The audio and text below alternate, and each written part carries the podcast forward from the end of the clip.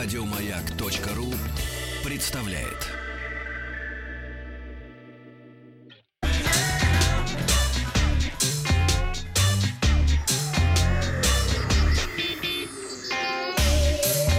Страна транзистория. Добрый день. Новости высоких технологий. Э, к новостям. Компания Oppo официально представила свой флагманский смартфон Find X2, ну и его Pro-версию. Э, Oppo Find X2 и X2 Pro отличаются друг от друга не очень сильно. Внешне, по крайней мере, не отличаются почти. Оба оснащены AMOLED-дисплеем 6,7 дюйма. Это большой смартфон с небольшим изгибом по бокам и небольшим отверстием в углу под фронтальную камеру с разрешением 32 мегапикселя. Экран поддерживает частоту обновления до 120 Гц, что обеспечивает более плавную картинку при скроллинге, например, когда сидите в соцсетях, ну и, конечно, при гейминге э, игрокам здесь будет раздолье. Телефон получил э, технологию быстрой зарядки, благодаря которой полное время зарядки смартфона составляет не более 40 минут. Ну и самая, э, сама быстрая зарядка тоже будет поставляться в комплекте с устройством. Но отличаются модели основной камерой. Find X2 Pro получил два сенсора по 48 мегапикселей, третья камера с разрешением 13 мегапикселей и объективом перископом.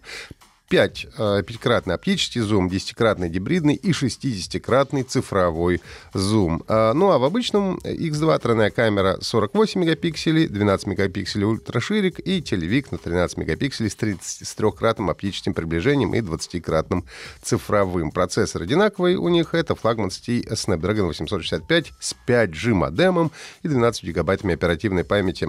А, X2 получил весь 56 гигабайт внутренней памяти, а Pro версия 15 15, 200, 512 гигабайт. Аккумуляторы 4200 и 4260 миллиампер а, час соответственно. Старт продаж намечен на середину марта этого года. Ну и кроме того, компания представила первые смарт-часы. Это Oppo Watch с изогнутым AMOLED-дисплеем, NFC, функция ЭКГ и быстрой зарядкой ВУК. По заверению производителя, старшая модель Oppo Watch с корпусом 46 мм способна проработать от одного заряда до 21 дня при активации специального режима энергосбережения, предусмотренного настройками системы. Ну, а также часы получили поддержку SIM-карт стандарта eSIM. А смарт-часы Oppo выдержат погружение на глубину до 50 метров в версии 41, 41 миллиметровым корпусом до 30 метров. Китайская компания Hanwon Technology из Пекина заявила, что разработала первую в мире технологию распознавания лиц, которая может идентифицировать людей, даже когда они носят медицинскую маску. Пекинская фирма сообщила, что при создании технологии команда из 20 человек использовала базовые методы распознавания, разработанные за последние 10 лет. Базу данных образцов из примерно 6 миллионов э, лиц без масок и гораздо меньше базу данных лиц в масках. Команда начала работу над системой еще в январе, когда вспышка коронавируса набра... начала набирать набирать обороты, ну и начала развертывать ее уже через месяц после этого. При ношении маски уровень распознавания лиц, как утверждается, может достигать 95%, то есть большинство людей могут быть точно идентифицированы, отметил вице-президент э, компании Хуан Лей, добавив, что аналогичные показатели для лиц без масок составляют 99,5%. Сейчас в компании насчитывается около 200 клиентов в Пекине, которые используют продвинутую систему распознавания лиц, а в ближайшее время начнется развертывание в 20 провинциях. А компания Ханвон считает, что технология будет полезна не только только в Китае, но и по всему миру. Специалисты The Best VPN определили операционную систему с самым большим количеством уязвимостей в прошлом году.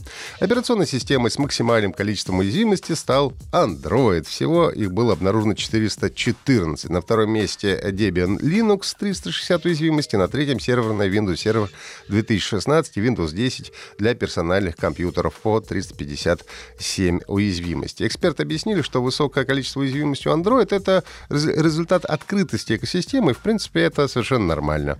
Многие проблемы возникают не из-за самой системы, а из-за предустановленных приложений, которые имеют высокий уровень доверия системы и доступ к системным функциям. Авторы подчеркивают, что количество уязвимостей не должно пугать пользователей, поскольку они могут быть связаны с изменениями, которые не учитывают производители комплектующих, ну а разработчики Android в таком случае ни в чем не виноваты. А Windows 10 оказалась в рейтинге на четвертом месте, iOS по итогам 2019 года не попала в первую двадцатку, а вот за все время наблюдения находится на восьмом месте. Ну и, наконец, в игре Destiny 2 сегодня в 9 вечера по московскому времени стартует новый сезон, получивший название «Величие». Из нововведений возвращение соревновательного режима испытания Осириса, это еще из первой Destiny они добавили, но новое экзотическое оружие, броня, новый сезон абонементы награды, бесплатные сезоны события игры Стражи. Ну и, конечно, продолжение глобального сюжета. Придется сразиться плечом с плечу с искусственным интеллектом Распутиным, чтобы спасти последний город. Сезон величия продлится с 10 марта по 9 июня. Ну и вопрос сегодня э, у нас ВКонтакте. Система распознавания лиц это хорошо и повышает безопасность, либо это плохо и вторгается в мою частную жизнь. На этом у меня все. Подписывайтесь на подкаст Транзистории на сайте Майка и в Apple подкастах. Вахтанг Махарадзе и Павел Картаев. Еще больше подкастов на радиомаяк.ру